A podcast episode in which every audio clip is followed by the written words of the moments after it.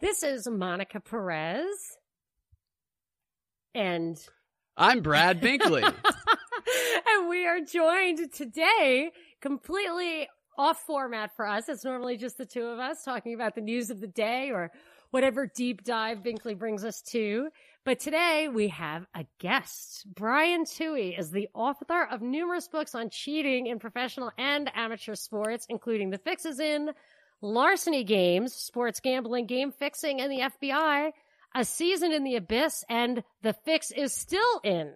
Brian has written countless articles on the subject and has been interviewed by numerous media outlets, large and small, and has also tapped into other subjects, including having, having written the book Disaster Government, National Emergencies, Continuity of Government and You. His website is thefixisin.net. Brian, thank you so much for joining us. No problem. Thank you guys for having me on. I appreciate it.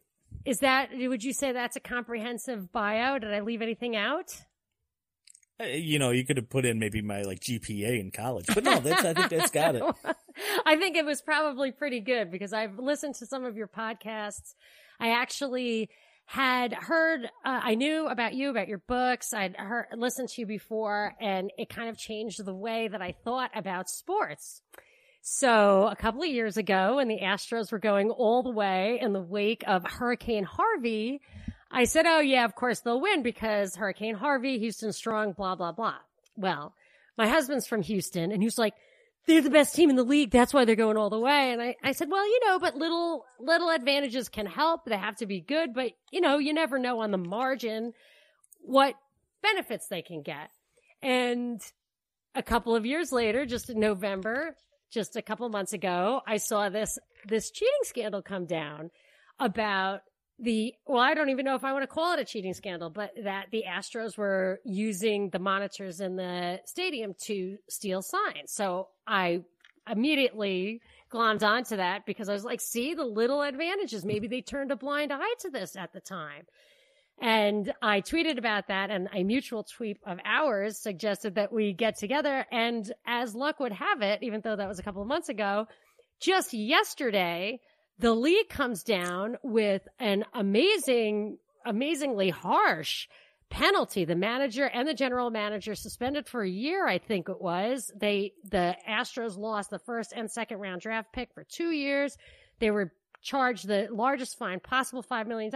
And then Jim Crane turns around and fires both of those guys, which to me really went too far. But I noticed that you tweeted you didn't expect any of this. Like a week or two ago, you said, yeah, I'll believe it when I see it. They get away with murder, something like that.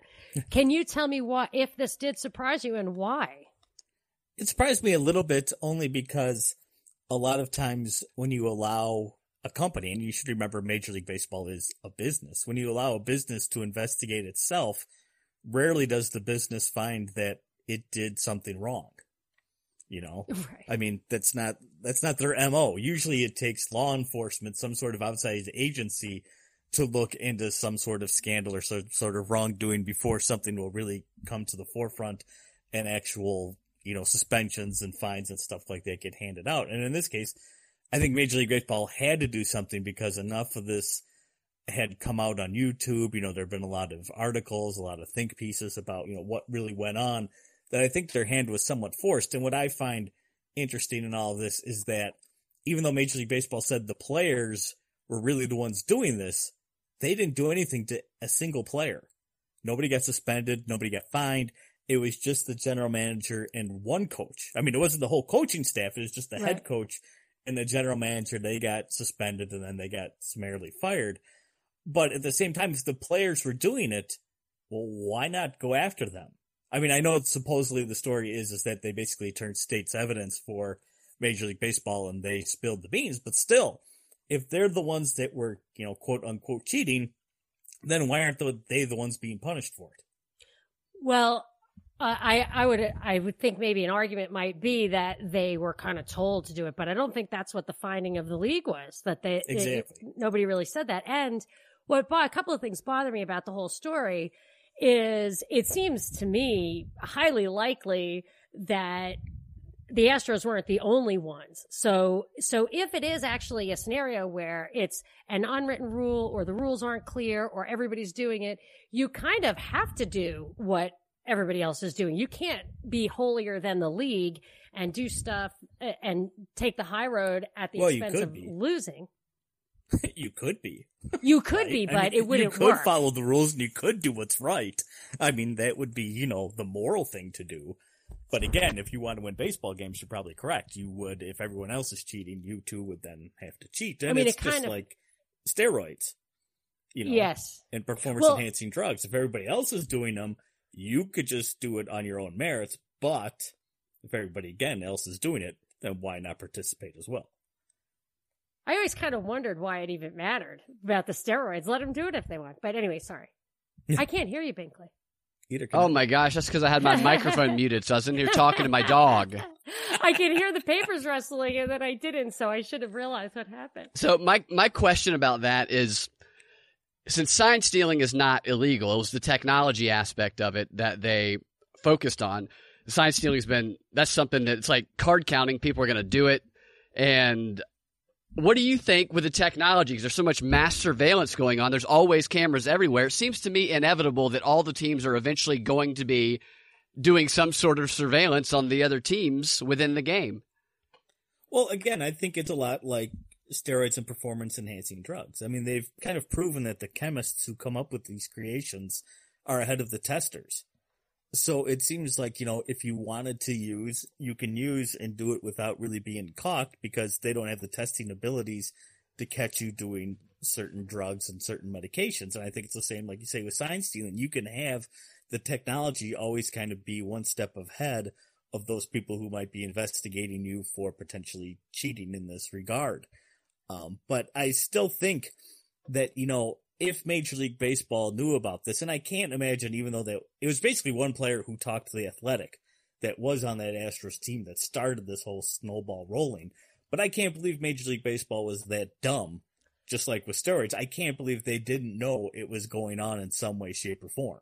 Well, I Oh, found yeah. So I think their hand was forced because of that Because admission that- by the one player that started this whole thing rolling. Otherwise, you know, like you brought up at the beginning, the whole thing about Houston winning after the hurricane and becoming Houston strong, I found to be very suspect right. because it's amazing how often, you know, you had the Saints tied to Hurricane Katrina.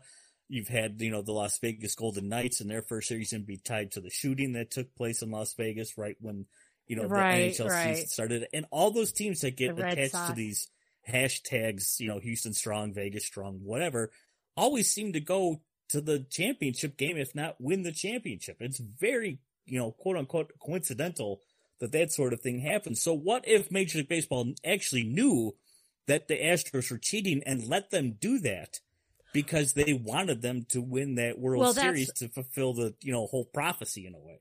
That's what I was thinking. But I also, now it wasn't 2017 when this came out, but in, nobody seems to have seen this article. But in October 2018, there was an article in The Athletic that said everybody cheats a little. That was a year before the whistleblower came out in The Athletic to give the details of it. And it went into detail about how the Astros were doing it down to banging the garbage cans. This was in October 2018. So I have to say that the most significant thing about that to me was that Jim Crane went and fired the manager and the GM. And how would he not have known if this was like, it was on Yahoo picked it up. Yahoo News picked it up back then. Well, So how did I nobody people else knew. in- how did nobody else in baseball realize somebody's hitting a baseball a garbage can with a baseball bat for crying out loud? yeah, I mean, how many that. times can that happen and nobody go, hey, what the heck's that sound? And why does it only happen when we throw fastballs? I mean, how did nobody put two and two together? I mean, that's what makes it so weird to me is it should have been blatantly obvious to the other teams that, hey, Well, that's what the first here. article in October 2018 said is that the teams were warning each other about playing at Minute Maid Park. Well, and that's the thing because you watched the year that they won the World Series and Houston's home record was incredibly good. Oh, Insanely oh, yes. good. And so, I mean, somebody, you know, put two and two together, and here's where we are now. And the thing is, I think if Major League Baseball really wanted to curtail this and really wanted to punish the Astros, they would strip them of the World Series title and make everybody give their rings back. If they don't want to suspend the players, find the players, then you know strip that from them, take that Well, from they- them, and be serious about it, like baseball was a hundred years ago when they kicked the eight Black Sox out of the league for gambling. I've always noticed that. Like even when Sammy Sosa corked his bat, I was like, he's cheating. Don't you kick him out for that? I, I personally think that a lot of sports fans would rather their team cheat and win than not cheat and lose. Maybe I'm wrong in that perception. How how do you think that the fans react when like a title would be in college if a title's taken away or if there's a uh, a stain on a championship like this? I don't think it matters because it's too late.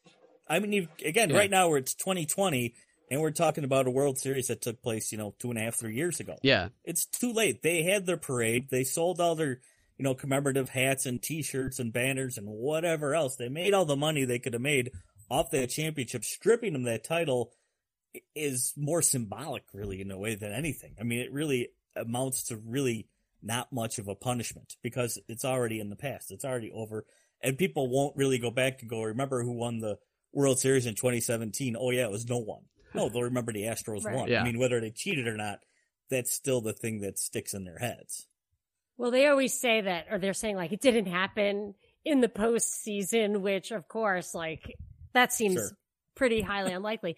But this makes me think of kind of your bigger point, which Uh, where it mostly comes in to play this fixing is when a team works against its own interest. And that's where it seems to me that that the disconnect is for gambling reasons or whatever, shaving points or tanking or taking a dive.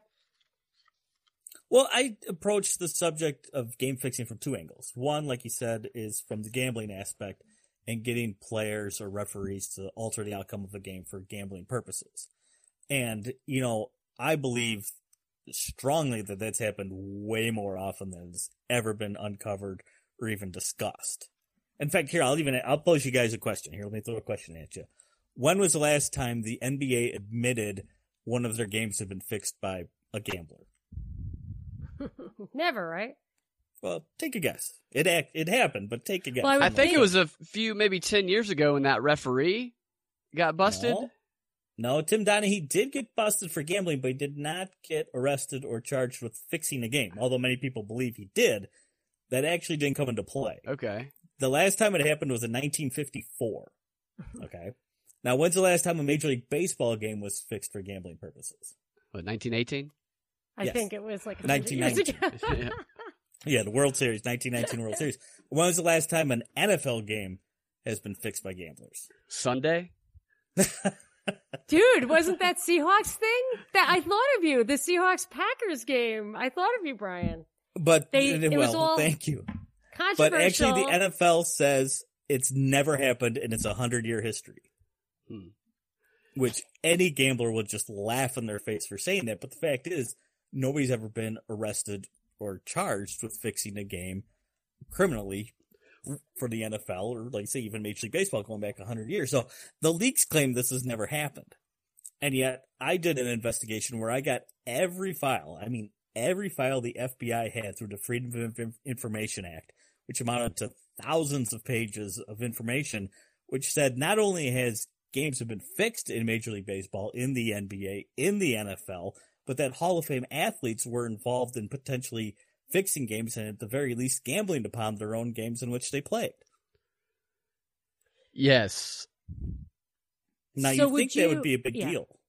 Is the is the big deal though that these guys are engaging in gambling, which is a crime, or because they're fixing games in their own league, which is nobody's business? Well, here's the thing. Now, what's actually a crime is there's really one law that relates to all this, at least federal law, and that's the Sports Bribery Act. And all that says is you cannot bribe a referee, a coach, or an athlete to alter the outcome of a game. Okay. But let's say you're, just for sake of argument, say you're Aaron Rodgers and you decide as Aaron Rodgers, I'm going to throw this game and I'm going to, you know, bet on Vegas that like this week the 49ers beat us, cover the spread, beat the Packers. And I, Aaron Rodgers, am going to go out and I'm going to throw five interceptions to make sure my team loses. That's not a crime. yeah. There's no law being broken if he goes out there and decides to do that. And so, so, that, gets, gets to my, back to your self-regulating thing. Well, and that gets back to my other way of I look at games being fixed is I believe games are manipulated by the leagues themselves and by sometimes by the athletes themselves to get certain outcomes to come true. And what do you think some of the motivations are? I, I know you had a, a, a variety of them in your book. One in particular, you told a story about gambling for life when the NBA player went to the Oh, party. you're talking about the film? yes, Big, the, that the was documentary really film. fascinating. That documentary. Can we ask him to recap that? And then we ask him a question. Well, No. here's the interesting story about that. So I get this video, which is technically a training video from the FBI. Okay. And it's called Gambling with Your Life. And it was produced by the FBI in conjunction with the NBA. And what it is, is the FBI actually used to make presentations to all the major league teams and some college teams about the dangers of drugs and gambling. And they basically were warning you, hey, look, you fall into the wrong crowd. You can get compromised certain ways and they can get you to fix games, which is amazing because again, like the NFL and the NBA says, you know, we never had a game fixed. So I can't believe, you know, the FBI would even bother to show up and make these Hmm. presentations if there's no threat whatsoever, as the leagues claim. But they did, and they made a training video. It was hosted by Greg, uh, Greg Gumbel. Yeah. And it goes on, and basically in this video, uh, the FBI and the people they interview, which are some former gangsters and mobsters, basically lay out the many different ways in which games have been fixed. Which again, the NFL says has never happened, yet here they have guys saying we've done it. I thought what was really interesting about that story in your book is the example of that. I believe it was an NBA player that they had a portrayal of where he goes to a party and somebody slips something in his drink or he drinks too much and they end up getting him into a compromising situation and photos are taken. And to me, it sounded like a CIA espionage operation or something you hear in Washington, D.C. That there, so is this type of thing? Do you believe this type of stuff is going on on, on a regular basis, compromising these players in various ways? Well, the story that you mentioned is a true story. And I've been actually trying for the past like year to get more information on it because the guy who supposedly did it went by this alias of Dr. Bordeaux, which is a great name. I was wondering about that. Yeah. And I, so the find F- the one NBA player who drinks Bordeaux, and I think you've got your man. But uh, the FBI investigated and arrested this guy for doing that. And he had hundreds of names of athletes in his little black book, and many of which they believe he compromised. But I can't get any more information out of the FBI on this particular case because this guy's apparently still alive. And, you know, third party Freedom of Information Act request, you can't get information without the third party's okay. And since Wow. I don't Hundreds, know I who the third mean- party is, I can't get it out. That sounds like a, a- Jeffrey Epstein It does. level Yes. operation. Some of the quotes you had in your book reminded me of Epstein. I don't remember the exact quote, but it was somebody saying something like, "You don't want to be associated with me. If you're associated with me, Yes. everybody's gonna." That sounded like some Jeffrey Epstein would Who's do. a mobster Yeah. Yeah. who said that. Yeah, I the think it was Yeah, Michael that's good. Frances who said that. Yeah. And it, Yeah. this reminded me of something I read in the Franklin cover up. I believe it was in the Franklin cover up. It was like this pedophilia scandal that um I don't know if you guys have heard of it, but it involved like Republican lawmakers, local and I think federal in the 80s. And one of the things I believe was in that book, but I'd read it somewhere, was that they would take new like freshman congressmen, invite them to a party in a brownstone and Georgetown or whatever, and they would have they would slip them a roofie or whatever they would do, and they would get them in a bedroom and take a picture, kind of like the one you described in your book, and that was it. You own that guy for life. He didn't even remember it. Yeah, and that's all they had to do, and that's what this Dr. Bordeaux guy was supposedly doing. And you think about it, today, you know, there's not much of a stigma over homosexuality as there used to be, but still, you know, name a professional athlete that you know of that's currently playing in the NFL, NBA, Major League Baseball who is homosexual. Well, here's the one. thing. I think So if you get isn't- compromising pictures of that Yeah. guy, But I don't you go. even think it's so bad for a guy who's homosexual. He might be able to own that. But the way the what was described in that book was that the guy started with two chicks and then they swapped out one of the chicks for a dude It's and a took dirty the trick. pictures. You know what I'm saying? so like I just feel like i i if it's if it's who you are and you want to own that and have to wrestle with that yourself, that's one thing. But if they slip you a roofie or bait and switch, and I imagine when drugs and a lot of sex are involved with these young guys. I mean, young people are in a savvy, uh, you know, they haven't been around. Yeah. and are super excited about the the glitter. Well, So like I could said, definitely see it happening. Mhm. I think you're right, and I think that's the thing is there are ways to compromise these athletes and the referees and the coaches as well because people forget, you know, they are people. They have problems. They have weaknesses. They have ways that you could get to them. They may have a gambling problem. They may have a drug problem. They may have a problem with their wife or their spouse or girlfriend or their mom or whatever. You know, there are ways to get to these athletes and compromise them. And, you know, just because a lot of fans, I think what they happens is, is they have this disconnect where they, in a way, always wanted to be a pro athlete or whatever, Yeah. and so they believe all the cliches. They believe they're if they if it was them, they would always give hundred percent and you know take it to the next level and blah blah blah.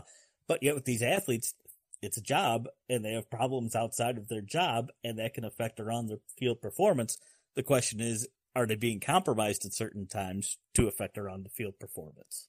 Well, this is what I want to go back to Binkley's question. How pervasive is it? Because I've heard you say like the actual like broadcasting rights is billions of dollars. The league generates revenues billions of dollars, but the gambling revenue is multiples of that. And for me, True. I think, you know, when you go to a casino in Vegas, how do gambling institutions make their money? Because the odds are stacked slightly in their favor. So how much of this goes on? How much has to go on to give the edge to the, to the gambling consortiums that are, is it chronic? Is it every day or is it just every once in a while? Do you think? The problem, the problem is there's no way of knowing. I mean, interesting thing is the NCAA actually does a survey every four years of their student athletes and literally asks them, have you been approached to fix a game or shave points? Do you know of another athlete who has actually shaved points? Have you yourself done it? And every time they've run the survey over the past 20 years, they've gotten positive responses to all of those questions. So basically, we know through the NCAA that we're guaranteed that you know college football and basketball games have been fixed and they've had points shaved in them. Which ones? Who knows? So Right. once we've seen like around the world where game fixing is prevalent, especially in soccer, in cricket, in rugby, in tennis, and we know it's prevalent there. What they do is a lot of times they get a hold of young athletes, and then once and work with those athletes as they move up the ranks, and then they're you know fixing professional soccer matches. Well, it's probably the same thing that potentially could be happening here, where they get their hooks into a young athlete in the NCAA, he advances on to the NFL or the NBA, and potentially they get him to shave points there. But the problem is nobody's looking for this. Nobody's investigating for it. The FBI itself, as I found out through my research, quit. They don't even look for this stuff. So if they're not doing it, and the media is certainly not going to go out of its way to do it, well, what does that leave? How are these things going to be exposed? I have no idea. Well, you're exposing them, thankfully, and perhaps the FBI is is uh, the ringleader in organizing some of them. For all we know, when you talked about the the college athlete thing, that that's really interesting to me because that is where I think that young athletes who come from low income communities, but they're very gifted, I think could be compromised because they're not getting paid any money. And you talk a lot about paying athletes. You talk a lot about the na- the creating the name of the student athlete. Tell us a little bit about just your thoughts on whether athletes should be paid and just how they've kind of corrupted the whole system of college athletics. Well, college athletics have been corrupted since they were started. Yeah. That's the Yeah. scary part is, I mean, you go back to the very first football games, which were like in the 1890s, and Yale and Harvard actually hired ringers Yep. to come in and play football for them. Yeah. That's what Georgia Tech did. I'm a But Tech isn't fan. That what isn't that what the whole thing is now though? Isn't it just ringers? Pretty much. But I mean, it's, you know, they have this whole higher, high and mighty, you know, air about college athletics and that. Well, it's been corrupt since day one. And my argument is, is even if you pay the players, there's no good way of figuring out how to do that. Yeah. because what frightens me is, you know, the highest paid state employee in like 45 or 46 of the 50 states in the United States is a college football coach or college basketball coach. Yeah. The guy got half a million last night just for the win. The LSU coach, I believe. He got Yeah. another half a million. But I mean, like, I I, live in of you- Wisconsin and the highest paid state employee is the head coach for the Badgers. That's crazy. so my tax money goes to paying for him to work. I, I- don't I thought care. I don't care if the. Badgers have a team.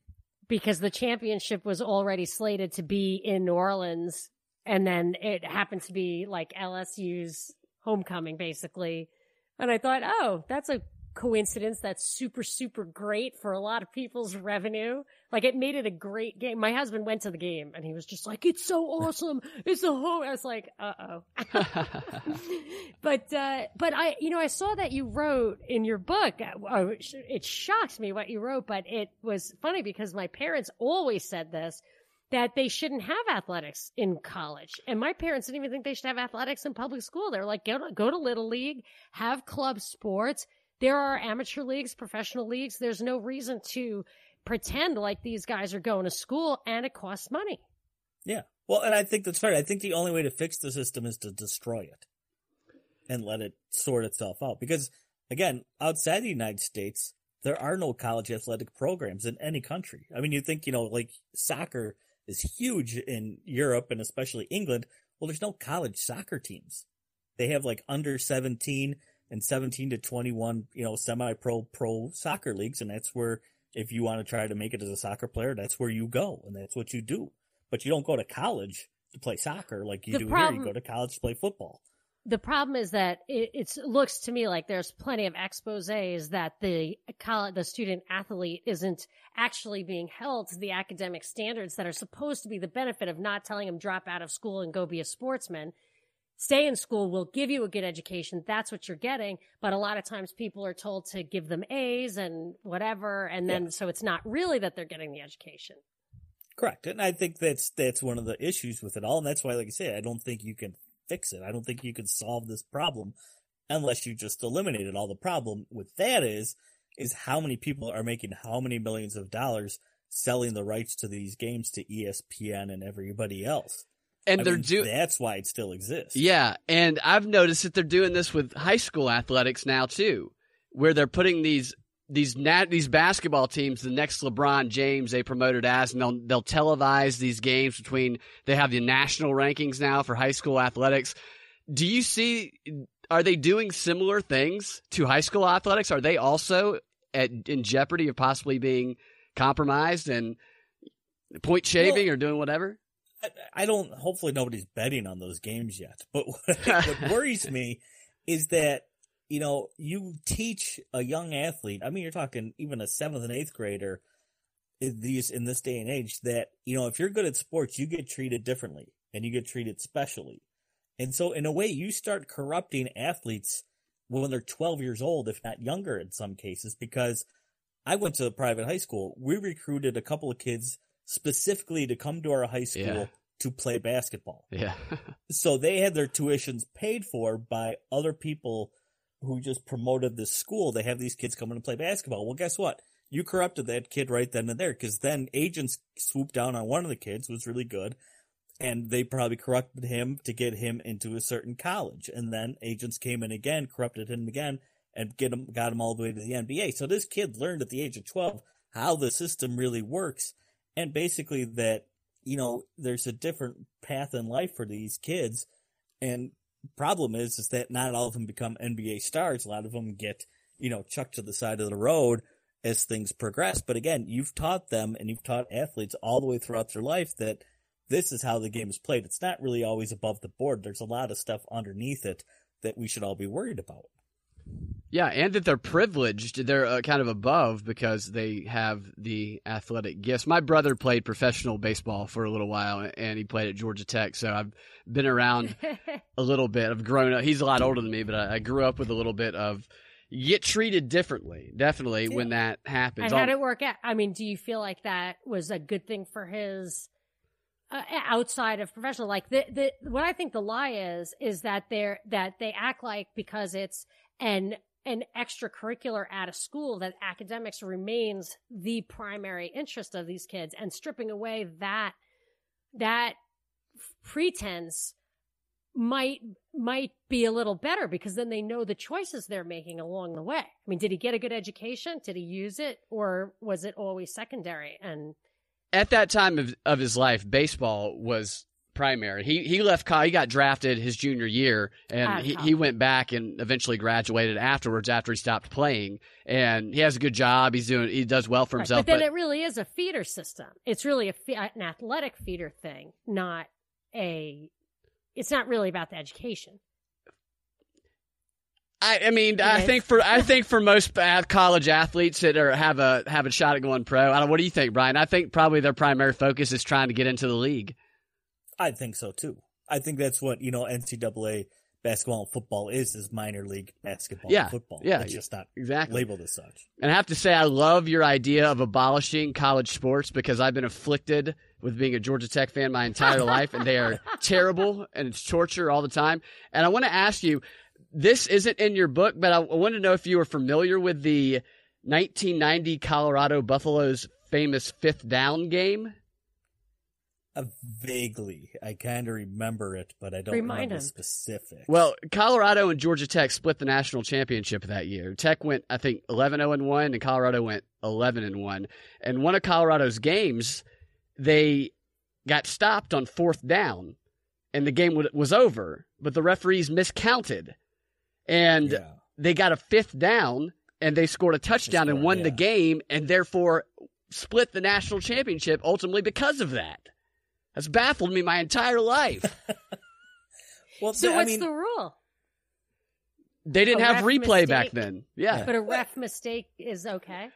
Well, that's the thing, and that's why, like I say, I make this argument about games being manipulated by the leagues themselves because they can do it through their officials and the officiating. And the thing is, you know, people watching at home, you know, I think you see this sort of thing, maybe not every week, but way more often than you think, where, you know, you see clearly on your HD TV at home that some guy is out of bounds when he caught the pass.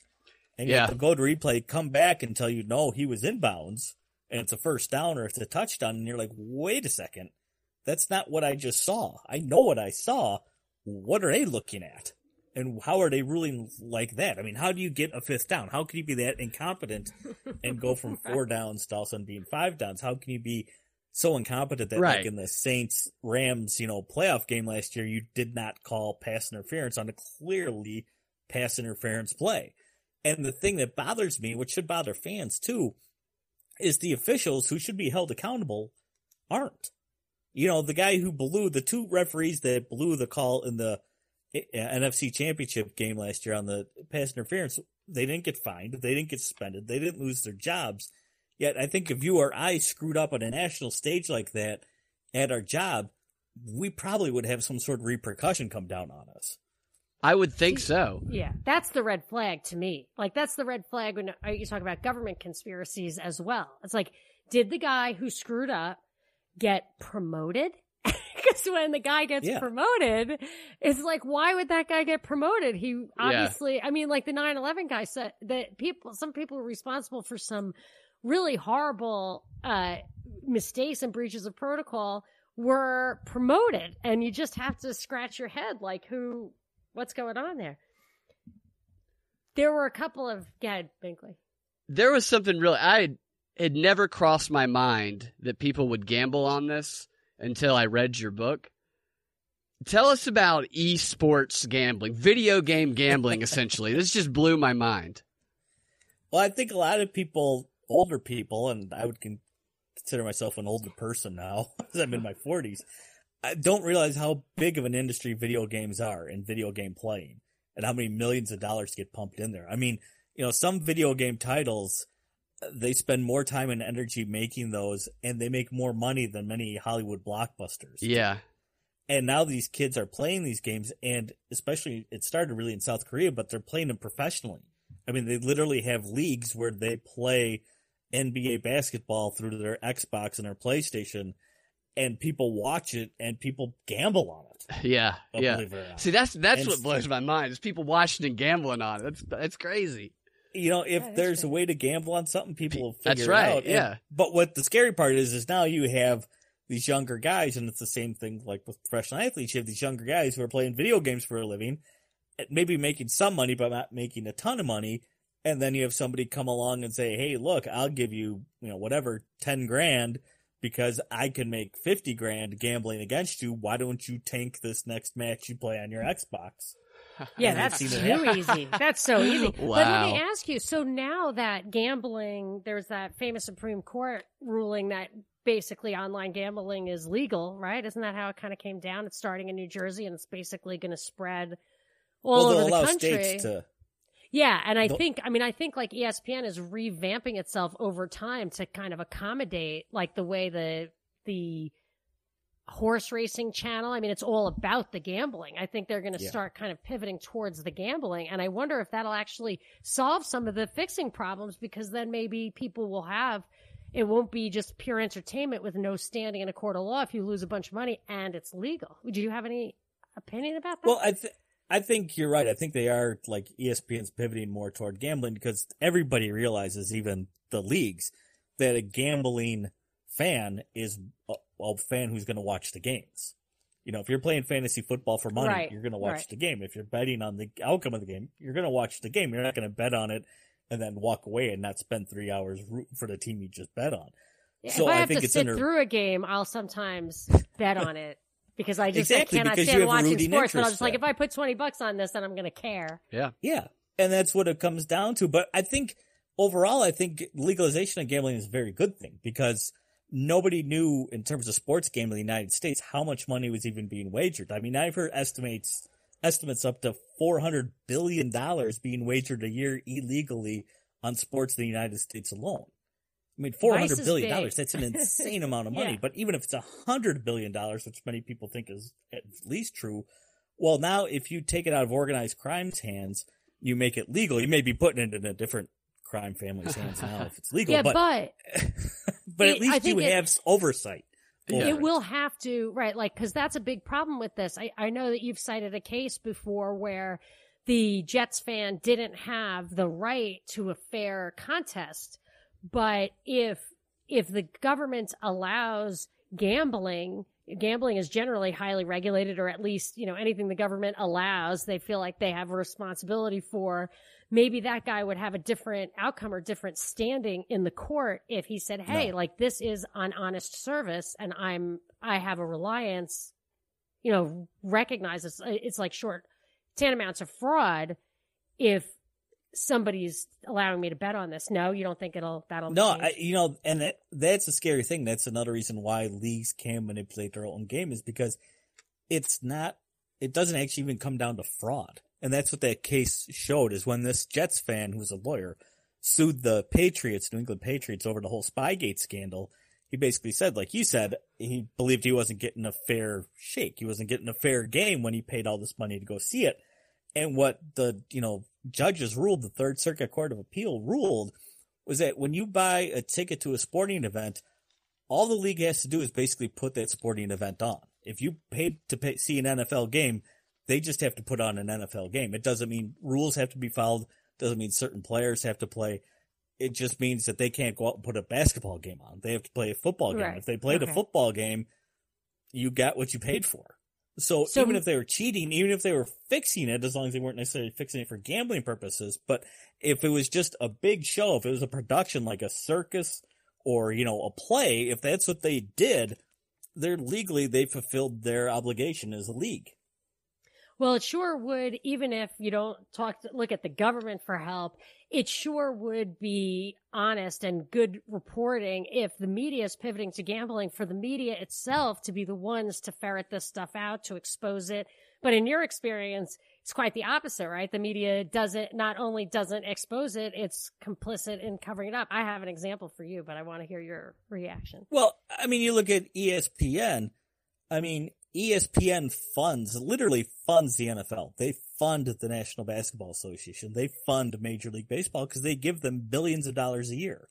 So as a company, why would you give the NFL, you know, a billion and a half dollars a year and then go investigate it and out all the criminal behavior going on within that league? You're just going to shoot yourself in the foot because nobody's going to want to watch the product you just paid for.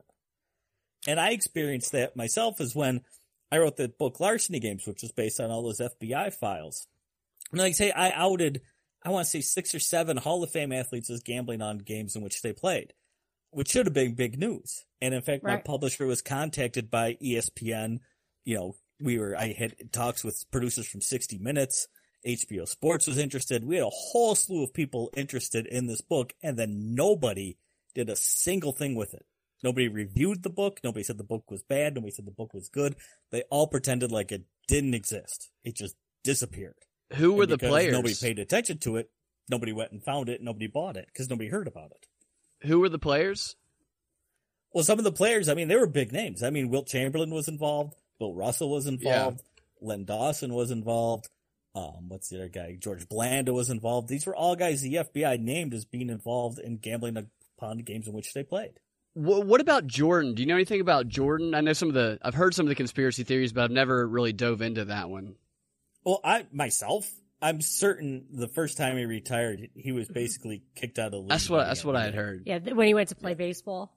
Yeah. Yeah, that he had a gambling problem, and because Yes. he was such a big deal to like McDonald's and Nike and Chevrolet Yeah. and the NBA, the NBA basically said, "Hey, look, dude, you got to lay low for a while," and they I got him out of there. His father's murder was rumored to be associated with that, with his gambling problem. Potentially, yes. I mean, they, you know, I think it was supposedly around that time.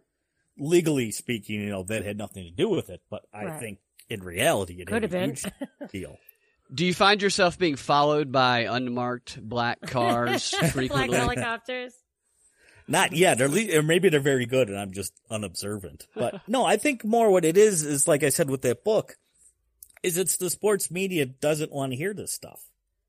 They don't want to be involved. They'll interview me and be like, "Oh, here's the crazy conspiracy guy talking about." But you did the, all this based on. FBI files. That Well, that's just all it. documented. Uh, that's just it. But they'll, like I say, they'll talk to me and use me, like I say, as kind of fodder to, you know, for this idea or that idea. But I think, you know, overall, the, their goal is to make sure what I do and say doesn't see the light of day. Because again, if you can't get exposure from like ESPN or Sports Illustrated, well, not even Sports You Illustrated so much, yeah. but ESPN, yeah, you don't exist. Because where else do you go for your sports news? I So if they a, can uh, silence you by omission, they will. And like Yeah, like I told you before the show, you know what scares me is I'm just writing about sports. Who cares? But the people writing about more important subject matter, you know, how are they getting knocked out by bigger news stories and bigger news organizations? WordPress. I can't even say I can't even survive on the internet anymore with Yeah. that stuff. But I I wanted to I ask your boxing thing. So Max Kellerman's on ESPN. I always thought he was a good boxing commentator. I kind of like boxing. I'm not like super knowledgeable about it, but my brother's in the Golden Gloves and um whatever. I always followed it. And I was at a real I love Triple G. Or do you still follow boxing? I know you've dipped into it yourself in the past, Brian, but Triple G is the bit, yeah. like Kazakhstan guy, uh, Yeah. Gennady Golovkin, who was great. And he had this match against Canelo Alvarez, who was like up a weight class or two to fight him. And I was there at the event. It was on Mexican Independence Day. So the entire audience was Canelo's. I mean, they were just crazy for him. And I kind of liked him, but I was rooting for Triple G. And the decision, so we weren't obviously not watching it on television. We weren't listening to Kellerman like blow by blow it. We were just watching the game, the match. And when the, when it came out, the decision was a tie. This entire place, which was in Canelo's pocket, booed. Like it was such an egregiously wrong fixed match that even fans of Canelo who benefited from it coming down as a tie were horrified. Like we were, it was terrible. Like we were angry. It was bad, really bad. And Kellerman got up and I mean, for days after that, he apologized and it was like the chick judge who got it really wrong. And some people just, you know, have a bad day, you know, chicks, whatever. And, uh, and then after that, like he was so, he was just so obviously not calling it as he saw it. And, and then his star really began to rise and he got a higher profile job and all that. But I just couldn't understand why ESPN want, I guess cause Canelo's like the face job or North American or I don't know what, but they were just all, I mean, Triple G was like, this is pathetic. You know, it was really pathetic Yeah. and I was embarrassed, but I couldn't understand what was in it for them. Just that Canelo's good looking. I mean, I really think that's what it came down to. They had Well, this media guy. I would say, and the question is, is who got to the judge and why? you know, was it a gambling thing? Was it, Oh, like yeah. you say, was it an ESPN thing? Who did it and why? Yeah. Because I mean, I, uh, one of the most shocking things I think in all my research was that I interviewed this guy by the name of Charles Farrell, who was a boxing manager for five different world champions, you know, throughout the course of his career. And he told me without a doubt, I mean, without batting an eye, he's like, oh, boxing matches are fixed all the time. He goes, I've done it. He goes, I've paid off judges. I've paid off this guy and that guy to get certain results. so, well, I mean, yeah, I mean, you know, the Pacquiao Mayweather fight was another one that was like, Yeah. what? Pacquiao looked like he took a dive on that, and you know why? To get another match, or And that's what it is sometimes. I mean, people, you know, people laugh at professional wrestling and, you know, think sometimes, you know, certain people who are fans of it are, you know, fools. But, you know, there's no like legal difference between professional wrestling as sports entertainment and the NFL or boxing as sports entertainment. It's all the same thing. They can all do the same thing. It's just really professional wrestling is the most honest sport out there because they're Yeah. telling you, Hey, this is a big show and we're putting it on and our guys are athletic and our women are athletic and they can do certain things. But come on, you know, they're not really getting hit with a two by four or with a table or with a chair. You know, come on, let's be honest with each other. But, you know, the NFL and boxing, they say, well, this is all real. Nobody can, you know, affect the integrity of our sport. Nonsense. You make I a great point being- there about the wrestling. The fans are just as rabid in wrestling about the team or the person that they want to win as they are in football or baseball, yet they know that the wrestling they they suspend disbelief, but they know know that it's not real, but they're still just as rabid. And I think that might be what contributes getting away with it is that rabidness uh, to want to win, just like in politics, like Monica mentioned earlier. I want to hear about Muhammad Ali, the alternative history. I Yeah, have to that's one of my say, I things. I have to say, I uh, I met Muhammad Ali. I've always been a big fan. We always watch the fights, and it occurred to me recently.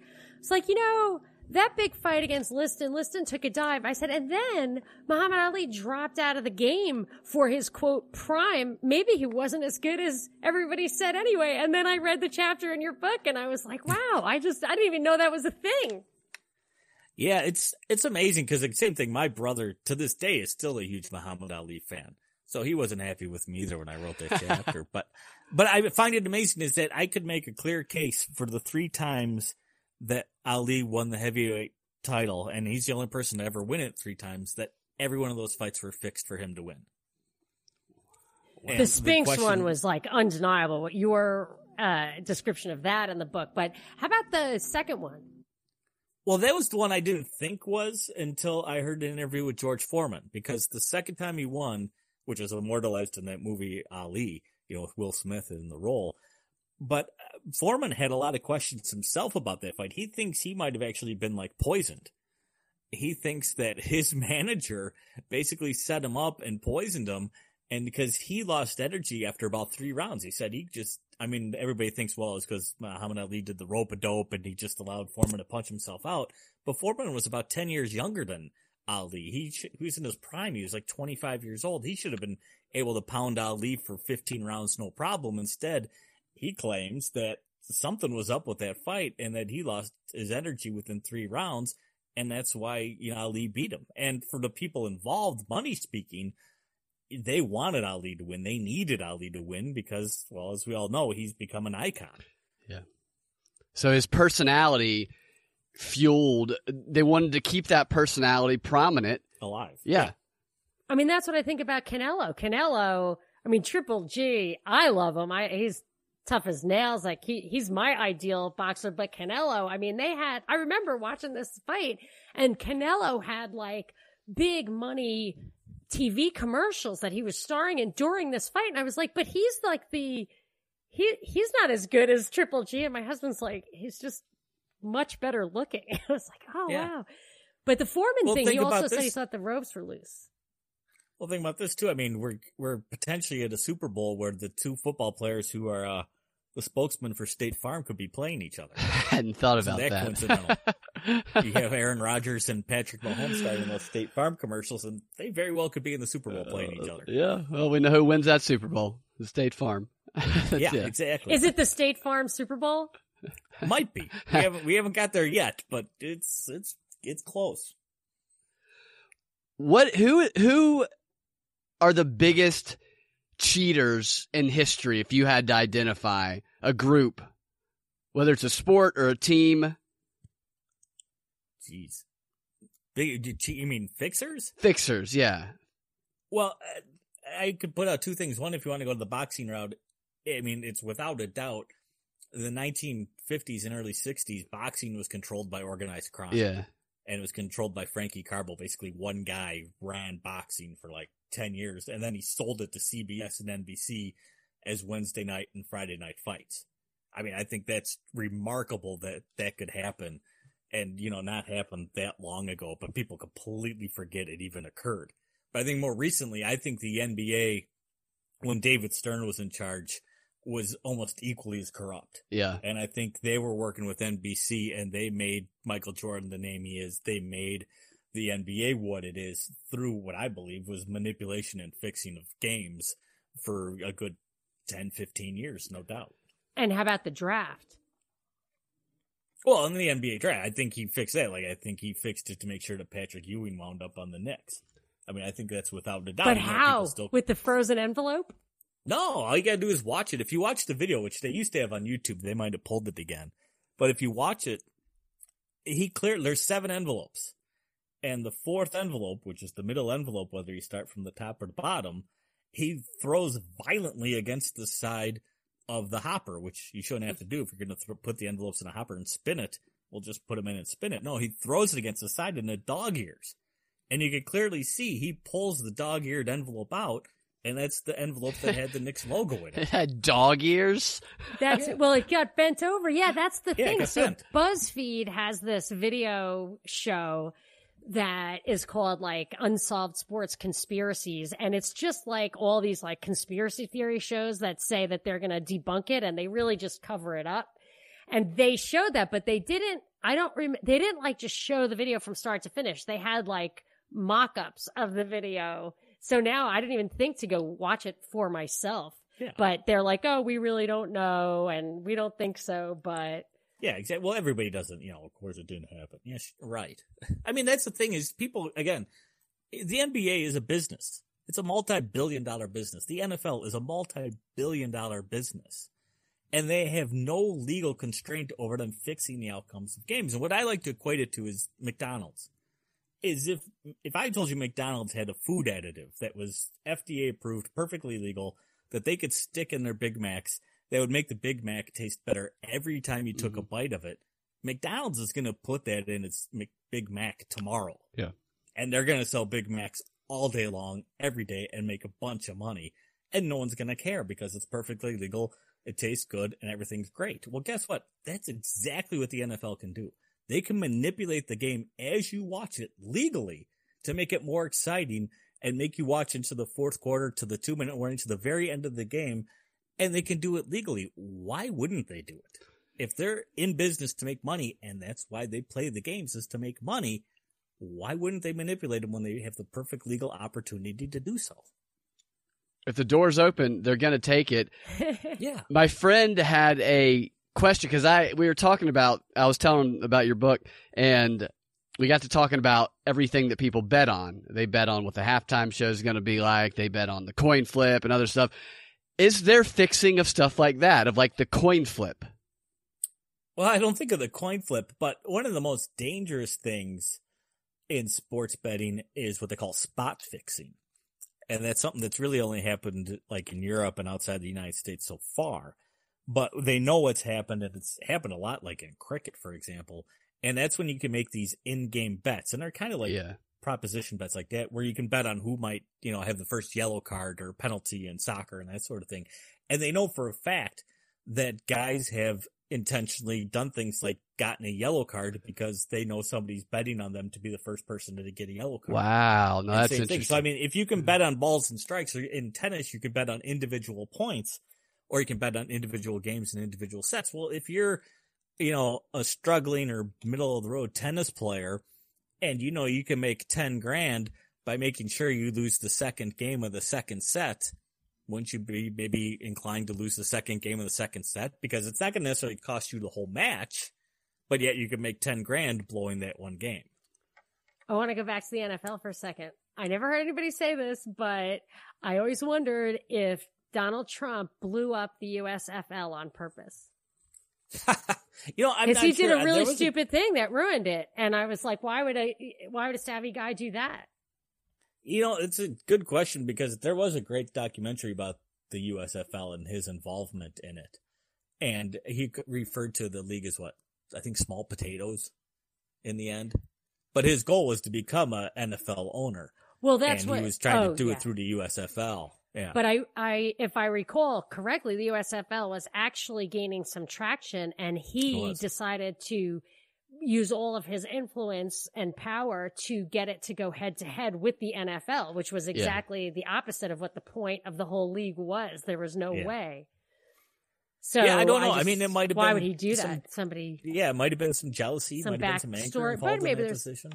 back room dealing for him. He certainly He- landed on his feet ultimately. He does like to make some deals. There's something interesting. I, I want you to help me understand it a little, little bit better.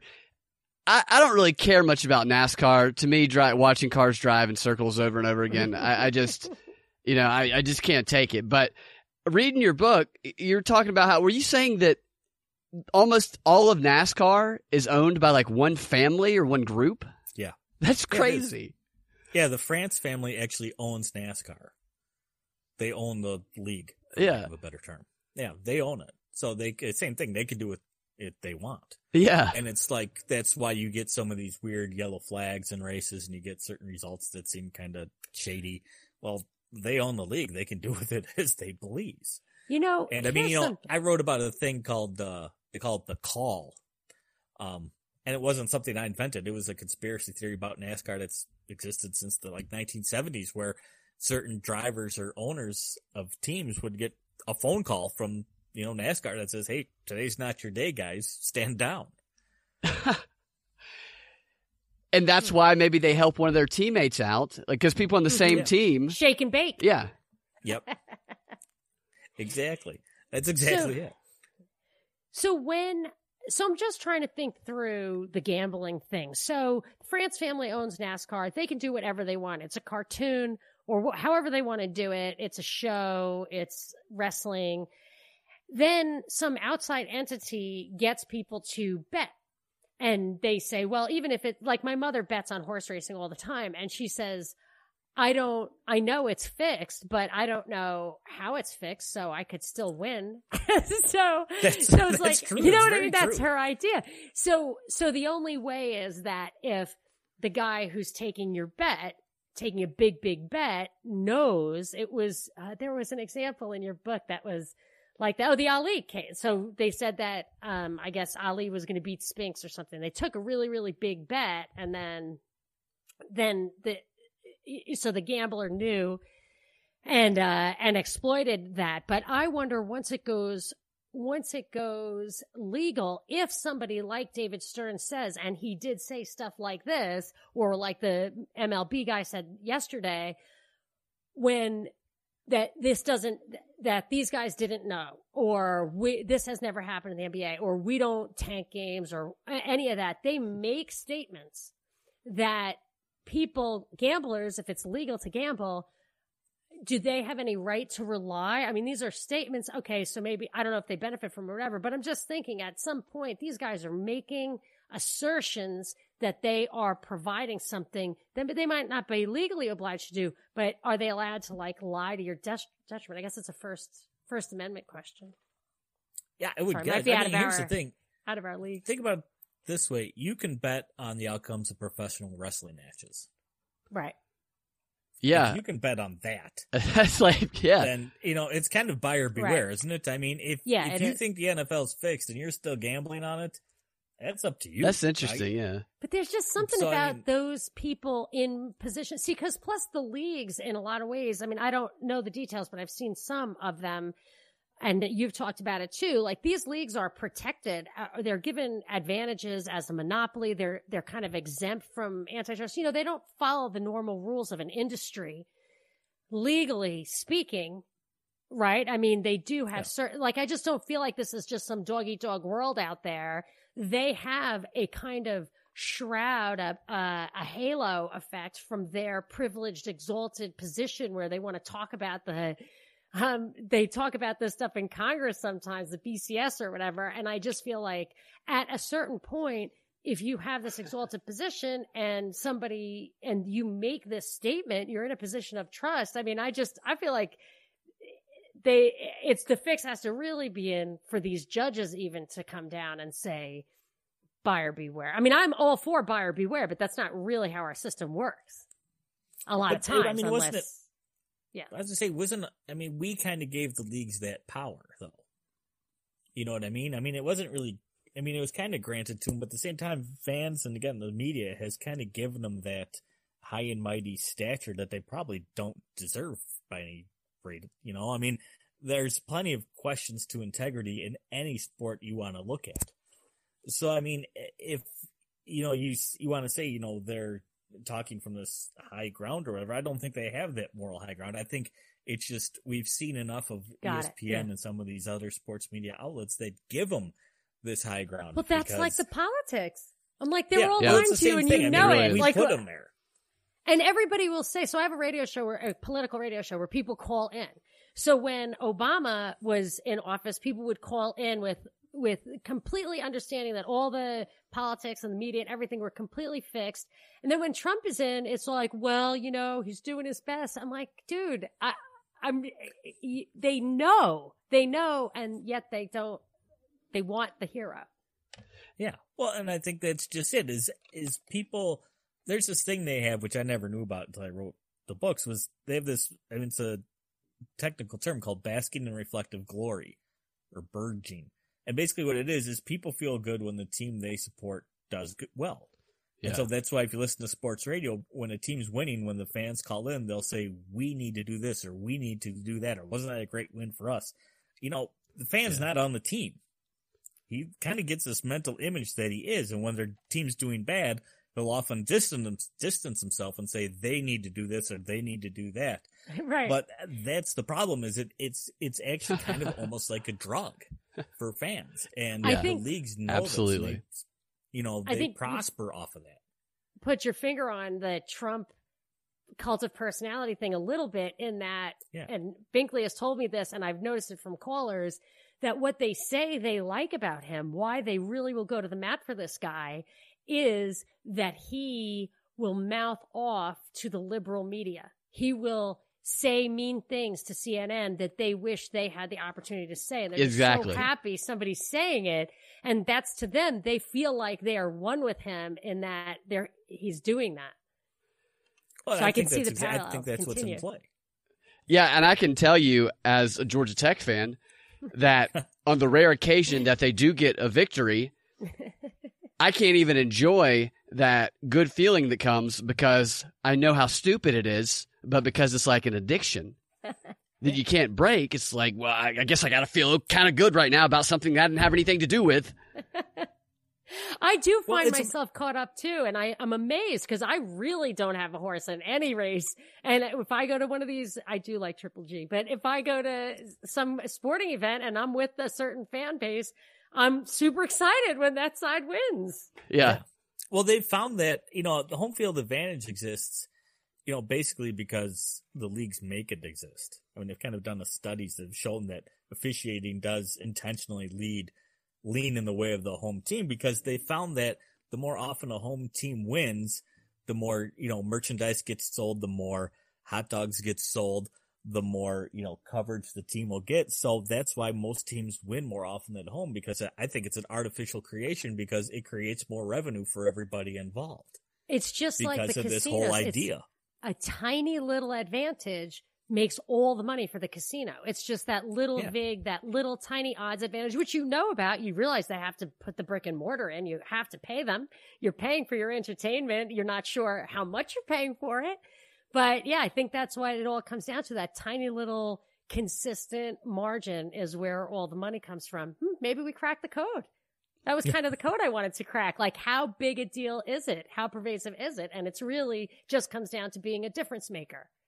Yeah, that's all it needs to be. I mean, like you said, with a gambler, if you have a 5% edge and you can push that to 7%, you'll do it because seven's better than five. And I think And that's what it is yeah. with the professional sports leagues is I don't think, you know, I don't think the NFL's rigged like professional wrestling where they determine the outcome of every game. But if there's a certain storyline or certain player they want to promote and kind of make sure that that person advances perhaps into the playoffs or into the Super Bowl, if you give them a couple of, you know, bonus calls on the officiating side or, you know, don't call them for holding or pass interference or that sort of thing, those slight differences are enough to make a difference in the outcome of a game. And that's all it takes. You don't need all 11 guys in on the fix. If you just get one dude to do the right thing at the right time, that little advantage is all it takes to tweak the outcome of a game. And I think that that point right there is what a lot of people don't recognize is that it isn't a whole bunch of people that have to be involved in order to get change No. the outcome of a game like that. I think we are running uh running I right up we're- till the end here. I wanted to just say next time, Brian, I absolutely, I wish we, we had a chance to touch on it. I want to hear about disaster governments, your book, Oh, National yeah. Emergencies, Continuity of Government and You. That's a little bit more in my wheelhouse, but I do, I find this very fascinating and I want to, I want to go another level with, with you on that. so where can people find your book, Brian? Uh, they can either go to my website, you could get an autographed copy straight from me at thefixisin.net or else um, Amazon, Barnes & Noble, wherever good books are sold. Your local bookstore will probably even get it for you if you ask them. Fantastic. Check it out. It's a great read. Lot yes, of- thank you so much for coming on. I really loved picking your brain about that, and I loved uh, just some of the things really rang a bell with me, and I was surprised that I could even follow it because I really have no experience in sports whatsoever. But it just made sense, and it was fascinating. Well, people always say I ruin sports for them, and I, I'm not trying to ruin it for you. I'm just trying to make you a more informed fan so you understand what you're watching and Yeah. consuming. And that's more yeah, important. just have a cocktail and yeah. still have fun. That way you don't have to fight with your best friend who is uh, a fan of the rival team. You know, it's all. Exactly. Now we're getting personal with Binkley. okay, awesome. Thank you so much, Brian, and uh, hopefully we'll talk to you again. Yes, thanks again for having me on, guys. I appreciate it. Thanks a lot, Brian.